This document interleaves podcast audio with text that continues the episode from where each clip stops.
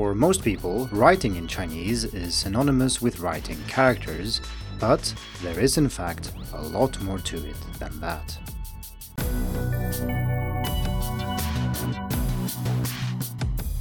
Hello and welcome to the Hacking Chinese podcast. In this week's episode, we are going to talk about writing ability.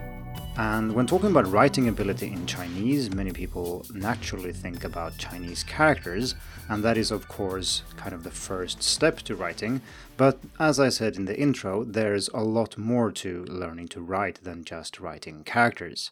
And if you think about it, learning to write in other languages, we think about things like how to construct longer texts, about composition.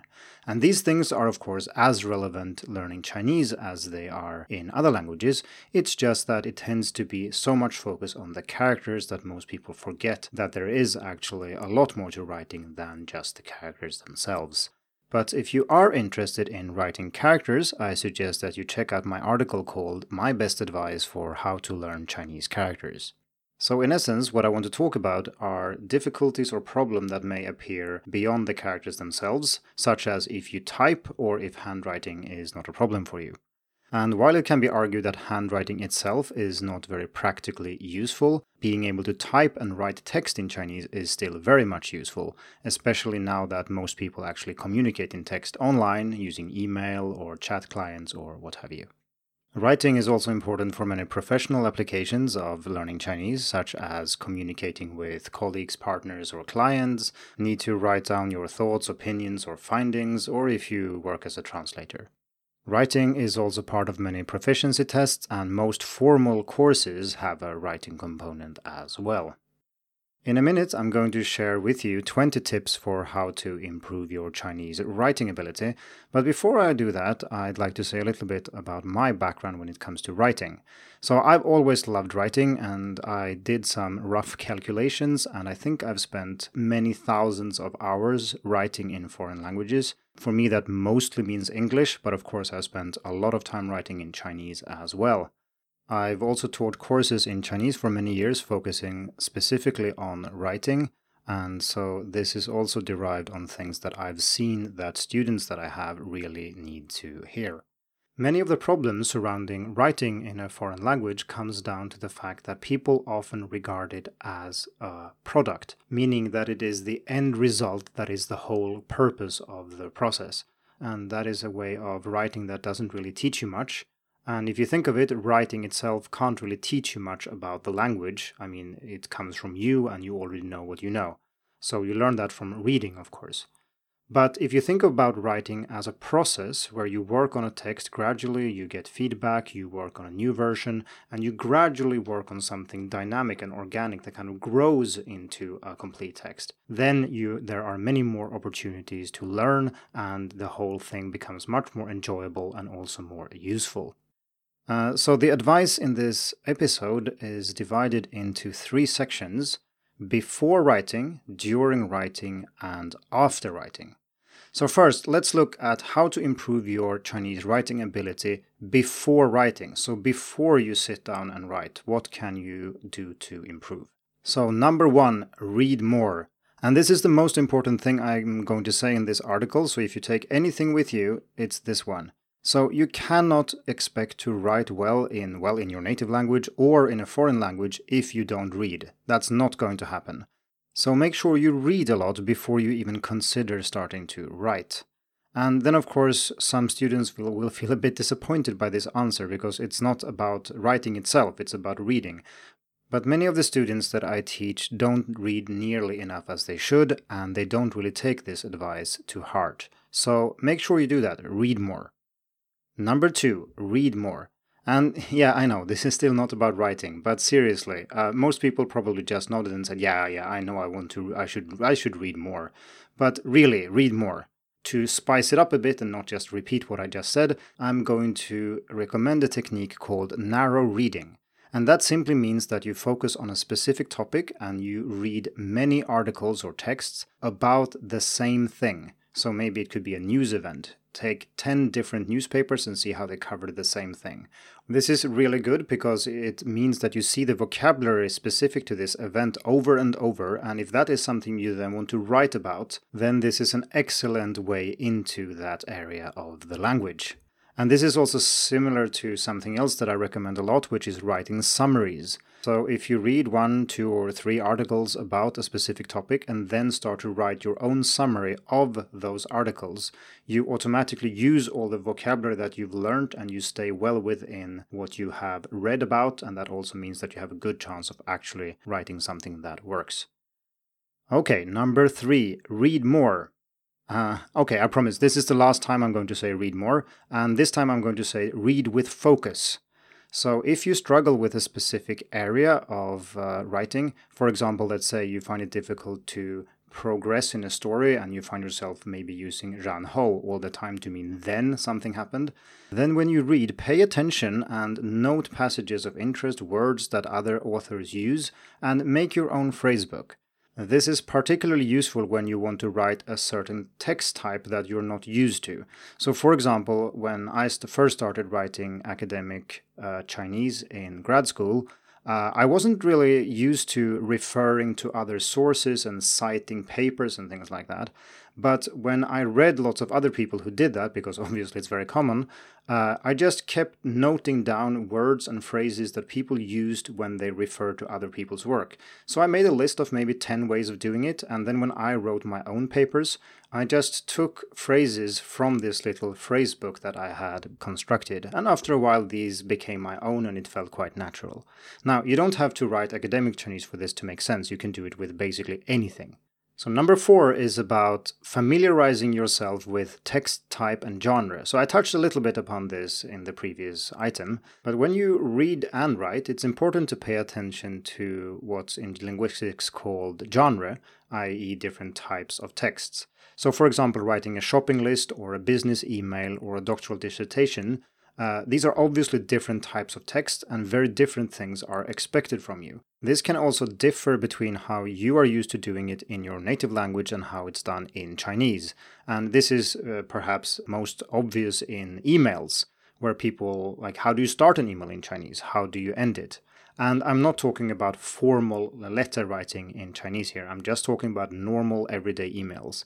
And formatting and the words people use and how they address each other and so on are quite different from English, so this is something that also worth paying attention to. So, in number five, we're going to approach the actual writing a little bit more, and this is about choosing a topic that you really care about. So, one of the things that has allowed me to write so much in various languages is that I write about things that I really care about and that I want to communicate to people. So, choosing a topic that you care about and that you want to communicate is kind of important. And sometimes you hear people who say that, yeah, you can just write about anything, it, doesn't matter, and so on. But I think it does matter. So, try to sit down and think about things that you really want to write about and write about those. And if that brings you into new territory when it comes to, say, vocabulary, you can always start by reading about these topics before you write about them. And since you're already interested in them, it's also likely that it's interesting to read about them. Uh, if you really don't know where to start and you're looking for a good topic, uh, I suggest you check some list. You can just search for, you know, writing questions, or you can check out books like uh, the Book of Questions, which contains a ton of fairly interesting questions that you can uh, write about. Naturally, and this is actually number six on my list, you need to keep it realistic in terms of difficulty level. If you're a beginner, even if you're interested in astrophysics, maybe don't start writing about that. So it needs to be something that you're already quite familiar with and something that you can read about. And that is a good gauge for if this is something that you should indeed write about. And I've done a lot of writing well beyond my current proficiency level, and it's mostly a waste of time. You spend an awful lot of time trying to figure out how to say complicated things, and all this extra time doesn't really help you that much. You might have learned equally much by writing a slightly simpler text, but you would have been much less frustrated, and you would have been able to write 10 texts in the same time instead of just one.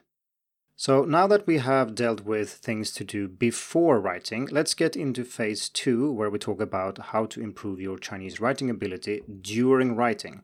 So this would then be when you're sitting down to actually type or write or whatever you're doing, what should you keep in mind? How should you construct your sentences and how should you craft a text? So, number seven is to organize your thoughts by writing a simple outline. And this sounds super boring and it's probably something you learned in middle school or something. But still, I teach university students and most people don't do this. Uh, I do this when I write articles on hacking Chinese, even though I've written hundreds of them. And an outline doesn't have to be super complicated, it can just be a bullet list with literally like seven words on it. The problem is that if you don't know what you want to say and you just kind of make it up as you go along, it's extremely unlikely that the result will be clear and have like a scarlet thread running through it and things like that. And this is something that would be difficult in your native language to write kind of a clear and coherent text uh, without thinking about the structure in advance. So it goes without saying that doing so in a foreign language like Chinese will be very, very hard. So don't do it. Just spend those 5 10 minutes before you start to just get some idea of what you're going to write. And of course, you can always revise the uh, outline afterwards. It's just an, to get you started and arrange your thoughts before you try to put them down on paper. Number 8. Write a full draft and then polish. So, inexperienced writers often get stuck in details immediately. Like, for example, what should the title be? And then you spend 10 minutes thinking about that. And when you know what the title should be, then you need to find the perfect words for it. And then what about the first sentence? How are you supposed to start that? And is that the best way of starting your article? And so on. And then you find yourself an hour later and you've written like two lines. And that is very frustrating and not very fun, and is not very productive either. So, what I suggest is that you write a draft first. So, don't care about really anything. You don't have to care about whether it's right or wrong. Don't look things up if you don't really have to. And just kind of mash the text out as not as quickly as you can, maybe, but at least make sure to work your way through the whole text before you go into details. If you don't do that, you risk wasting a lot of time polishing sentences that you will never use. And it's also very hard to come up with, say, something like a title before you have your article actually written. So once you have a draft, then it's quite easy to come up with a title. Number nine, try to avoid perfectionism and performance anxiety. So, this is probably the result of people thinking about writing as a product. Uh, you see the final result and you want it to be as perfect as possible. And if it isn't very good, you might be afraid that it's not good enough, and so on. Uh, I think the approach with writing a rough draft first kind of helps a lot here. Uh, because you, only you see that one, so it doesn't really matter how, how bad it is. And if you think of writing as a process where each version you write is just a milestone along the way, it doesn't feel so definitive. You, you will have chances to work with your text afterwards, you will get feedback from people and work on a version 2 and maybe a version 3 and so on. If you feel very anxious about writing and is very scared by even starting to write something in Chinese, there are ways you can build up your confidence and practice writing anyway, and one of them is simply to choose a less formal setting, like online chatting. I mean, you type a lot and it's still writing, it's just that it's very casual, and I think no one really regards chatting as a product and it's very easy to focus on it as a communicative process, and hence we tend to feel much less stressed out by it. So, chatting and writing very short things online can help if you think that it's difficult to get started. So, number 10, never translate word by word, focus on the underlying meaning. And this is extremely important for beginners and maybe lower intermediate learners. It's very tempting to translate on a word level, and this is perhaps extra true if Chinese is the first foreign language you learn. And if you're translating between two languages that are fairly close to each other, so say if I translate from Swedish to English, it's often the case that you can translate on a word level and it kind of works. Not always, but it works fairly often. In Chinese, it kind of never works, so you can just give this up immediately and try something else. And the something else here is that try to go to the underlying ideas. So rather than thinking that I want to express a certain specific sentence in Chinese, because it's very hard to avoid translating when you're writing, especially as a beginner or lower intermediate learner, it's better to think about the underlying meaning. What does this sentence actually want to say? And then you use your Chinese to try to express that. And don't care at all about which words are used in English, and even less about how those words are arranged in English. If you're interested in learning more about this, I've written an article called The Beginner's Guide to Chinese Translation, which goes into much more detail. So, number 11, play to your strengths and use what you know. And this is also something which is particularly important for uh, beginners and lower intermediate learners you know a lot more Chinese than you think, but since many learners get stuck on specific words, you think that you don't know something. So, for example, let's say that you don't know how to say poor in Chinese. Well, some students then get completely stuck and they just look up the word poor. But that's not really what you should do. You should just think are there other ways that I can express this idea? For example, you can probably say don't have money or 没有钱 that's super basic. The words are really basic. Maybe you learn them in your first weeks of learning Chinese, and it expresses the same idea. So use what you have, use the words you have, and see if you, there is a way to express what you want to express, rather than going for the dictionary immediately. Number 12. Experiment now and then.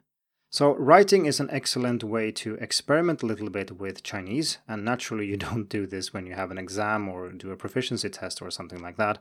But writing is a way where you can kind of, in a safe environment, try out different things.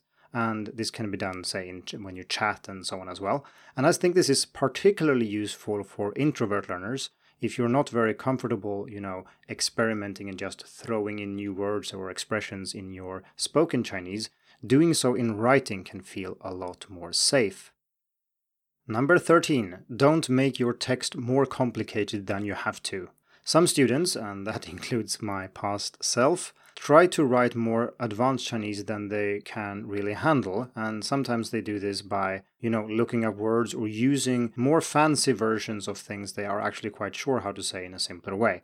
And this kind of goes a little bit against what I said in the previous uh, item about experimenting. But generally speaking, trying deliberately to write more advanced is just a bad idea. It is very easy for an advanced reader to spot uneven text. So, for example, if your writing is at a certain level and then suddenly you have one word in the middle which is about twice the level you're currently at, uh, that sticks out so much that it just looks weird. And this, of course, always baffles kids if you teach languages that it's so easy for the teacher to know what they have written themselves and what they have looked up because it just stands out from the rest of the text and it doesn't really work. Now, don't get me wrong here, I'm not saying that you should never look something up, I'm just saying that you shouldn't deliberately try to make your Chinese sound more fancy than it actually is. Number 14. When using a dictionary, always be mindful of context. And this is a mistake that many learners make, and even people in my advanced writing course still make this mistake. So they want to express something, they look it up in a dictionary, and they simply take the first word. This doesn't work when you look things up in Chinese. You maybe get eight words for the single English word you wrote, and how do you know which one it is? It's extremely unlikely to be the first word. And this is just sloppy, to be honest. You need to know that when you look things up in a dictionary in Chinese, it won't take five seconds. And if it does take five seconds, the result will be horrible. You need to spend the time reading example sentences, checking out how that word is actually used. Does it seem to mean what you think it means? And number 15 is a clever trick you can use if you want to make really sure that it is the right word, and that is double translation. So if you want to look something up, you search for the English word, and you then take the Chinese word you get, or the one you think is the right one, and you put it back into the dictionary and translate it the other way to English to see if it seems to mean the same thing. So to give an example here, uh, let's say you want to look up how to say beam, as in a beam of light. And if you search for beam, you might get something like 横梁. And if you put that in your text, your teacher will be first very confused and then probably a bit amused, but also a bit frustrated that you didn't look carefully. If you then use double translation and you put 横梁 back into the dictionary and see what it would be in English, you would see that it means beam or girder, which is definitely not what you were looking for. And of course, beam has many meanings in English and the dictionary can't know which one you want. And it's often the case that maybe you didn't even think about beam having more than one meaning, so you didn't even consider that there could be other alternatives. 16. Use search engines to verify language usage. This is something I do quite a lot and is very useful for figuring out things like collocations, i.e., which words go together with what other words. So, uh, if you want to see if a verb can go together with a certain object, you just search for it and see what happens. And naturally, the dictionary doesn't know exactly what you want, so you have to be a bit mindful that you might find examples where you're looking for something, but it happens that you find it, but then it is part of two different sentences, or it's parsed differently, or whatever. But checking and seeing if people actually write like this is a good start. If you get 50 million hits, you can be pretty sure that this is something that people use, but if you get like 50,000 hits, you need to be a lot more careful.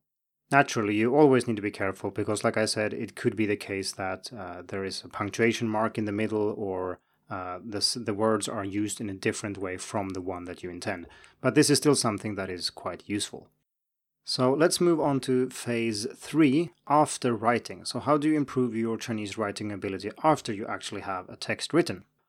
And so, number 17 is to get feedback on your writing. And this should be pretty obvious. You don't learn much Chinese by simply writing the text itself. I mean, obviously, you need to know the things that you're writing, so you can't technically learn anything new about the language simply by putting it down on the page. Now, writing itself is, of course, a skill that needs to be practiced, but you're not going to learn new words or new constructions simply by writing. However, if you get feedback on your text, that can be very valuable because it offers you negative evidence, and that means that it shows you what you can not say in a language. And this is, of course, the opposite then of, say, reading, where you only see positive evidence. You see what people can say, but not what you can not say. And this is something I've written about quite a lot, so if you want more advice in this area, I suggest you just search for feedback on hacking Chinese. Number 18 No, you're not done yet. So even if you get feedback from someone, you're obviously not done with it. And sadly, this is what happens in many language classrooms where the teacher has spent lots of time giving feedback and giving advice for how to improve, but students just look at the grade and then maybe throw the paper away or something like that. This is, of course, a huge waste, and you should spend the time going through your errors and make sure you understand them. Uh, and of course, here you can ignore things like typos or just mistakes. Uh, we're just interested in things that show that your mental model of how Chinese works is different from the actual, the real one, or the one native speakers have. And then you try to address these and uh, improve your text. Number 19. Realize that mistakes are learning opportunities. And this sounds very cliche, but it's also very important. Uh, now, it's very hard to receive feedback and criticism on something that you have uh, produced, and that's true for most people. And it's very easy, you know, to shoot the messenger and assign part of the problem to the person who alerts you to it. But that is a little bit like blaming the dentist for telling you that you have a tooth cavity. I mean, it's not the dentist's fault, obviously, they're just telling you about it. It will be there regardless if they tell you or not. And that is true for your language misunderstandings and your incorrect mappings as well. Uh, actually, someone is, of course, making you a favor by pointing out that something you've written is wrong, because then you can adjust your models. And largely, these models are based on input, so you read and you kind of build your idea of how Chinese works, but feedback can also help you trim and adjust these models. Lastly, we have number 20 save or publish your writing. And this is a good way to benchmark your learning and kind of see that you're making progress over time. And you can do this in any shape or form you want. Maybe you have a diary, maybe you start a blog. You can do these on services like Lang-8 or Journaly, which are specifically meant to uh, share your second language writings and then get feedback on them. Uh, and this is also nice because it makes it easy for people to check out your writings and it makes it easy for them to help you if they want to. So, these were my 20 tips and tricks for helping you improve your Chinese writing ability. But I'm sure that I've missed something, and if you have any good ideas you want to share about improving writing ability, I would be delighted if you went to Hacking Chinese and left a comment or pinged me on the social media network of your choice. Thank you for tuning in to the Hacking Chinese podcast. If you like this episode, please share it. More information and inspiration about learning and teaching Chinese can be found at hackingchinese.com. See you in the next episode, and until then, good luck with your studies.